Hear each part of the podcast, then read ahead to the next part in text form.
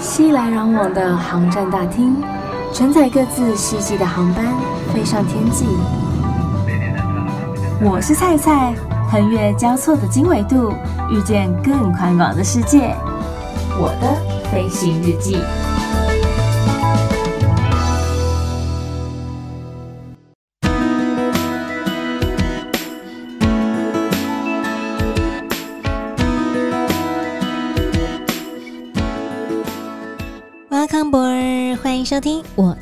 飞行日记，我是空姐菜菜。最近大家如果有发了那个疫情状态的话，会发现说，诶，怎么有这么多境外移入的病毒、境外移入的确诊者进入到了台湾呢？他们不是都有拿那个阴性证明才能搭机吗？我也真的不晓得为什么耶，啊。这一波疫情真的不知道会拖到什么时候，而且你看这个 Omicron 的病毒呢，也在美国，也在欧洲又产生了一波的那个疫情哦，所以大家真的都还是要小心。然后，如果说你有亲朋好友旅居在国外的话呢，如果非必要，就请他们先暂时不要回来了吧，不然大家都人心惶惶的。不晓得还会影响台湾到什么样的程度呢？大家都还是要注意自己的防疫工作，多勤洗手、戴口罩、用酒精消毒。不过啊，最近从美国回来这些香蕉人们呢，香蕉人就是指说他有黄种人的皮肤，但是却拿着美国护照，就是白人底子，所以才会称他是香蕉人。这也是一个戏称了哈。这些人呢，就是移民，或者说因为工作到了国外去居住。可是家人朋友还是有很大一部分都是留在台湾啊，所以定期都还是要回来看看。而这些人呢，因为他们固定一段时间就要回来，所以通常都是航空公司的高卡客。因为长城线嘛，飞的距离远嘛，所以它里程累积的也快嘛。那累积到一定数量的里程的时候呢，它就可以升级再高一等的那个会员阶级。不管哪一家航空公司，应该都是用这样的方式来累积他们的会员等级哦。那在前阵子呢，在跟知名主持人森林在聊天的时候呢，他就问我说：“哎、欸，菜，那个我前几天呢、有收到航空公司寄给我的 email，上面写说我的里程快到期了啊。问题是我里程数也不多啊，尤其是这几年又比较少出国。”就一点点的里程数啊，那个是可以干什么啦？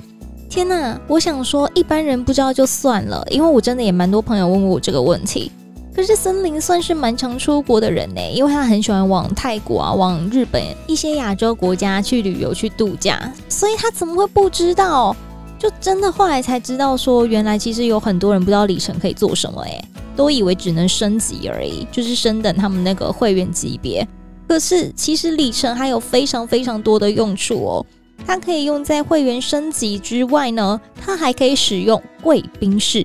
就是你用那个里程数去折抵之后去使用贵宾室，或者说你今天买的是经济舱的机票，可是你想要搭商务舱又不想花这么多钱的话呢，你就可以用你的里程数去折抵，升等到你想要搭乘的那个舱等。不过需要的里程数呢，会因为你的航线或者说你的舱等而有所差异，这个就要看航空公司的规定了。然后还有一些航空公司啊，现在也都提倡网络预购免税商品，在你搭机之前就帮你包装好一袋了，上机之后直接拿取，方便又快速。所以蔡今天就要来跟大家说说，到底航空公司的里程可以干什么呢？就连现在有一些超商的点数，也都可以直接拿来兑换城市航空公司的里程数哦。现在就跟菜菜一起来瞧瞧吧。在跟大家分享里程可以拿来做什么之前呢，先来跟大家说说里程 miles 是什么。这个里程其实也可以间接来表达说你对某一间航空公司或者说某一个联盟的忠诚度，因为你常搭这间公司的航班，你的里程数就高嘛。那你里程数高，你的会员级别就会慢慢的上升。一旦上升之后，你就可以享有这个联盟共同的一个优惠，或者说一些福利。可是里程数是怎么算的呢？它是由你的那个飞行的距离去转换而成的。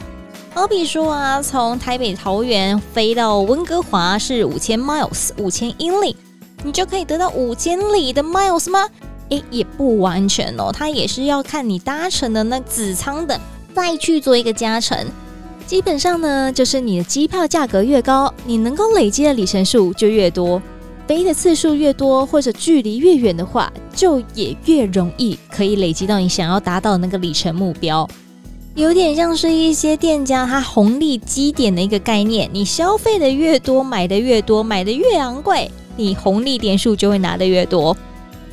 不过，你想要累积里程，请务必一定要先加入这间公司，或者说这个联盟的会员。像目前主要就是天河联盟、星空联盟，还有那个寰宇一家。要怎么样去区别说这是哪一个联盟的航空公司呢？其实他们的航空公司前面都会有那个标章，你一看就知道了。如果说想要知道这些 logo 的话呢，想要怎样去区别的话呢，你也可以上菜的 Facebook 或是 IG 上面。请你搜寻，我是菜菜，欢迎登机。我是菜菜，欢迎登机。菜会将这方面的 information 再放到上面，你之后就会更清楚了。香菜虽然说是有员工机票啦，是有一些优待票啦，不过这三家联盟我都有会员，所以之后啊，如果说有人想要转让里程给我啦，或者说我自己想要累积的话呢，也就方便许多啦。第一个要来讲到的里程可以拿来座舱升等。这个座舱升等呢，就是你可能买了经济舱，想要升等到更高一个舱等，不管是商务舱，甚至是头等舱。但是啊，你必须要看你买的是什么舱等的机票，以及你要用这样的方式升等到另外一个舱等的时候，还没有这样子舱等的座位，都是需要来做一个考量的。另外也要看你是哪一个航线，是短航线还是长程线，它使用的那个里程数都不一样，从几千点到几万点，完全取决于你的机票以及你要升等到的那个舱等。你不用想说买那种最便宜的团体票就可以直接这样升了，没有办法哦。使用那种居舱等，就是 Group 的那种团体票啊。它是没有办法使用在这种升等舱等的方式哦，或者说一些促销方案也都不适用升等。所以你在买机票的时候，或者说啊，你想要用这样的方式升等搭机的时候呢，请先都询问过，不管是你的旅行社或者说航空公司的客服人员，会是比较保险的。不然你买了啊，现在又要收那个退票的手续费等等，其实对你来讲并没有比较划算啦。有人就问说：“菜，你说可以升等舱位，我可不可以直接拿里程来兑换机票？”当然是可以的。如果说你的里程数够多的话呢，你当然是可以拿来兑换机票的。同样，因为短程线跟长程线的关系，所以它兑换的里程数会有所不一样。不过，如果你真的是很常搭机的人啊，我觉得就是像那种商务客的话，这样的兑换方式是还蛮划算的。不过你也要注意哦，你兑换的这个机票啊，它通常都是舱等比较低一点。这个舱等低不代表是经济舱的意思，不管是商务舱、头等舱，还是经济舱、豪华经济舱等等的，这些通通都有子舱等。在每一个舱等里当中的子舱等，它都有比较高阶的子舱等跟比较低阶的子舱等。团体机票就是。比较低阶的子舱等，所以它的票价会比较便宜。这个子舱等的差别主要在预选座位上面的安排，或者说一些在机票上面的限制。价格越低，限制越多。像有些机票啊，如果你要改期的话，就是更改日期的话呢，是需要多收费用的。或者说你这张来回机票必须在三个月、六个月或者一年之内要用完。但是，如果我们是用里程来兑换机票的话呢，通常都是比较低阶的一个子舱等，所以你在使用上面可能还是要多加注意了。包括在定位上，说不定有时候都不见得有位置呢，因为大家都还是想要买比较便宜的机票啊。如果说你的里程没有这么多，没有办法直接升等，或者说直接拿来兑换免费的机票的话呢，你也可以拿来当做是现金来使用。合并你的信用卡来购买机票，那就可以直接在官网上面来申请，看你的里程数可以折抵多少的钱，少一点是一丁点吗？我觉得现在钱难赚的一个时代呢，能够尽量的开源节流，能省则省，都是一种赚钱的方式哦。就像有些信用卡或者会员卡里面有红利点数，可以直接拿来兑换现金，是同样的一个概念，也是一个不错的选择哟。若你今天搭乘的不是商务舱，也不是头等舱，更不是航空公司的高卡会员，但是却想要使用贵宾室的话，怎么办嘞？用钱不见得买得到哦，可是你却可以使用这个里程来兑换使用贵宾室的机会。使用贵宾室的好处是什么呢？第一，就是你可以在一个地方好好的给它休息一下了，坐下来有食物可以吃，有东西可以喝。有些贵宾室还有沐浴间哦，所以说你可以在搭机之前先稍微洗个澡，休息一下，放松一下。因为有些客人他可能是转机过来的，这么长途的旅程。一直飞，一直飞，又觉得身体好像没有洗澡，怪怪的，不舒服，不够干净。想要轻松放松一下心情的话呢，有些贵宾室有提供这样子一个服务。然后到你登机的时候呢，在贵宾室有广播会很清楚。有时候有些贵宾室人员还会相当贴心的去提醒你说：“蔡小姐，不好意思哦，您的班机已经准备要开始登机喽。”以防你在贵宾室待到太舒服，不小心睡着了，还有人会这样子提醒你，觉得相当的窝心。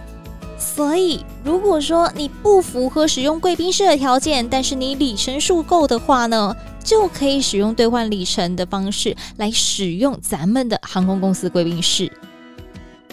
像这些长时间居住在国外的朋友们呢，他们可能久久才回一次家，就想要带一些欧米亚给分送给自己的亲朋好友，或者说有一些代买的服务，尤其是一些保健食品啊、精品等等之类的啊，在国外买可能会比较便宜嘛，所以他们的行李箱就很容易满满满满满满出来啦。那满出来怎么办？就有可能会超重了。但是超重的费啊，好像算起来有点贵呢。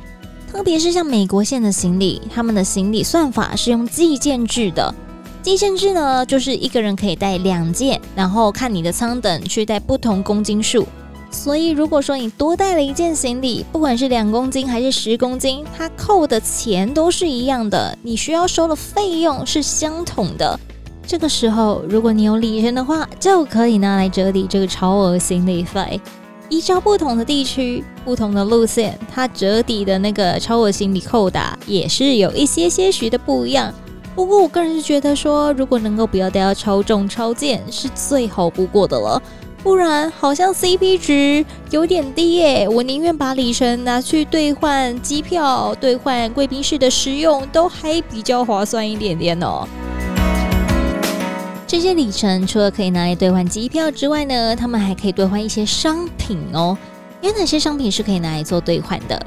如果你是很喜欢购买免税商品的人的话呢，建议你直接在网络上先预购免税商品。除了先帮你包好装好之外呢，还以防说机上可能缺货没有上，又或者有很多人也想跟你购买同样的商品啊，这个时候就是先抢先赢啦。但是你如果用预购的方式的话，就不用担心这个问题哦，而且还可以使用里程来折抵部分的购物金额，所以这样算起来是不是有点打折的感觉？那又或者说有一些合作的商家、饭店等等之类的，他们也有贩售他们自己的独家商品，或者说有一些合作上面的方案，都可以用同样的方式来做一个折抵，或者说兑换。甚至有时候我们家巷口就有一家什么？便利超商，便利超商也可以直接将我们的那个 miles 兑换成这个便利超商的点数，直接在便利超商消费，对我们来讲其实是最方便的一个方式了。所以大家其实也不用想太多说，啊，你看我里程没有这么多啊，我要怎么样使用有没有？或者说啊，最近又不太可能搭飞机，国外疫情这么严重啊，也不可能去兑换那个免费机票吗？这样子我该怎么办呢？这个时候，你就可以考虑用商品兑换的方式来使用你的里程数了。经过在上面一番的分享，有好几种你可以使用里程数的方式。可是你经过你三思又想之后，就是觉得啊，我就是用不到啊，我换不到那个座舱升等啊，也换不到机票啊，啊，我也不会买那一些什么商品等等之类的啊。贵宾室更不用说，又没有搭机。超额行李，嗯，我基本上行李都还算是蛮规矩的，都在那个范围之内的话，你要怎么样处理这些有效期的里程呢？还有一个方式就是转让这些里程数给你的亲朋好友们。只是啊，你这个转让需不需要再付一丁点的费用，或者说扣一些些的手续 miles，又或者说它需要多少的那个处理时间还有程序，这都是你必须要考量的。你不能说，哎，因为我朋友明天要搭飞机呀，他想要升等，他就只差一千麦啊，我这边有两千麦，我可以转让给他，可以啊。可是来不来得及？我现在转让给明天要搭机的他。甚至他明天要来得及办理座舱升等的服务，这都是你必须要考虑的范围。所以啊，我个人都会建议大家啦，就是你不管使用哪一种方式，都先事先的准备好，先办理好，以防说你到了机场才去处理，或者说你有时候是在搭机前二十四小时才在办理的时候，你还要考虑到办公室有没有人上班呢？毕竟客服中心等等之类的单位，他们是一到五的上班族，他们不是轮班制的，不是二十四小时都有人的。早点准备好，早点安心嘛。不管你是喜欢哪一种的使用方式，想要怎么样使用你这些里程数，都先事先的准备好，先申请好，成为这间航空公司或者说这个航空联盟的会员。天河联盟 SkyTeam、星空联盟 Star Alliance，或者说寰宇一家 One World，任何一个联盟选择你最常搭的那间航空公司的会员来做申请就可以了，对你来讲会是最有利的哦。但是呢，今天才分享的是几种我比较常见到的里程使用方式，你还是要先看一下各家航空公司的规定。你如果说累积是小花航空的里程，那就是要看他们的里程数是可以怎么样使用。如果你是使用累积在中国南方航空会员里面的里程，那你就要看一下他们的官网上面是怎么写的。虽然说都是同一个联盟，但是你只能享有，例如说在升级卡别，或者说行李额度上面有比较大的调整，在里程折抵上面的话，还是要依照各家航空公司的规定哦。所以蔡才会说，选择你最常搭的航空公司来申请成为他们家的会员，因为这样你才能使用他们的里程折抵。像蔡之前就使用那个于氏航空，就是香港的知名航空公司的里程来兑换一个旅行充电器转接头，我就觉得还蛮好用的。希望今天在菜的解说还有分享之后呢，大家对于这个里程数 miles 有更多的认识和了解，不会每次搭机都浪费那个里程，其实有点可惜了哦。然后也知道说要怎么样来利用这些里程数兑换自己想要的商品啦，或者说有更好的福利。记得要在你购买机票或者说在报到的时候就要报上你的会员号码，这样才有办法累积你的里程。如果说忘记了的话呢，也没关系啦。但是请记得一定要把你的登机证给留下来哟，因为你要凭你的登机证，然后还有你的会员号码，才有办法补登你的里程。但是建议就是不要搞得那么麻烦啦。在机场的时候呢，就把你的会员号码告诉地勤人员，他就可以帮你累积啦。如果你喜欢蔡的分享或者我的飞行日记的话呢，欢迎上 Apple Podcast 上面给予五颗星的评价，也别忘了要关注订阅我的飞行日记，更要追踪 follow 我的 Facebook 粉丝专业或者 IG Instagram，请你搜寻我是蔡蔡，欢迎登机，我是蔡蔡，欢迎登机，才会分享更多的资讯在上头。预祝大家每一天都 Happy Ending，我们下次见。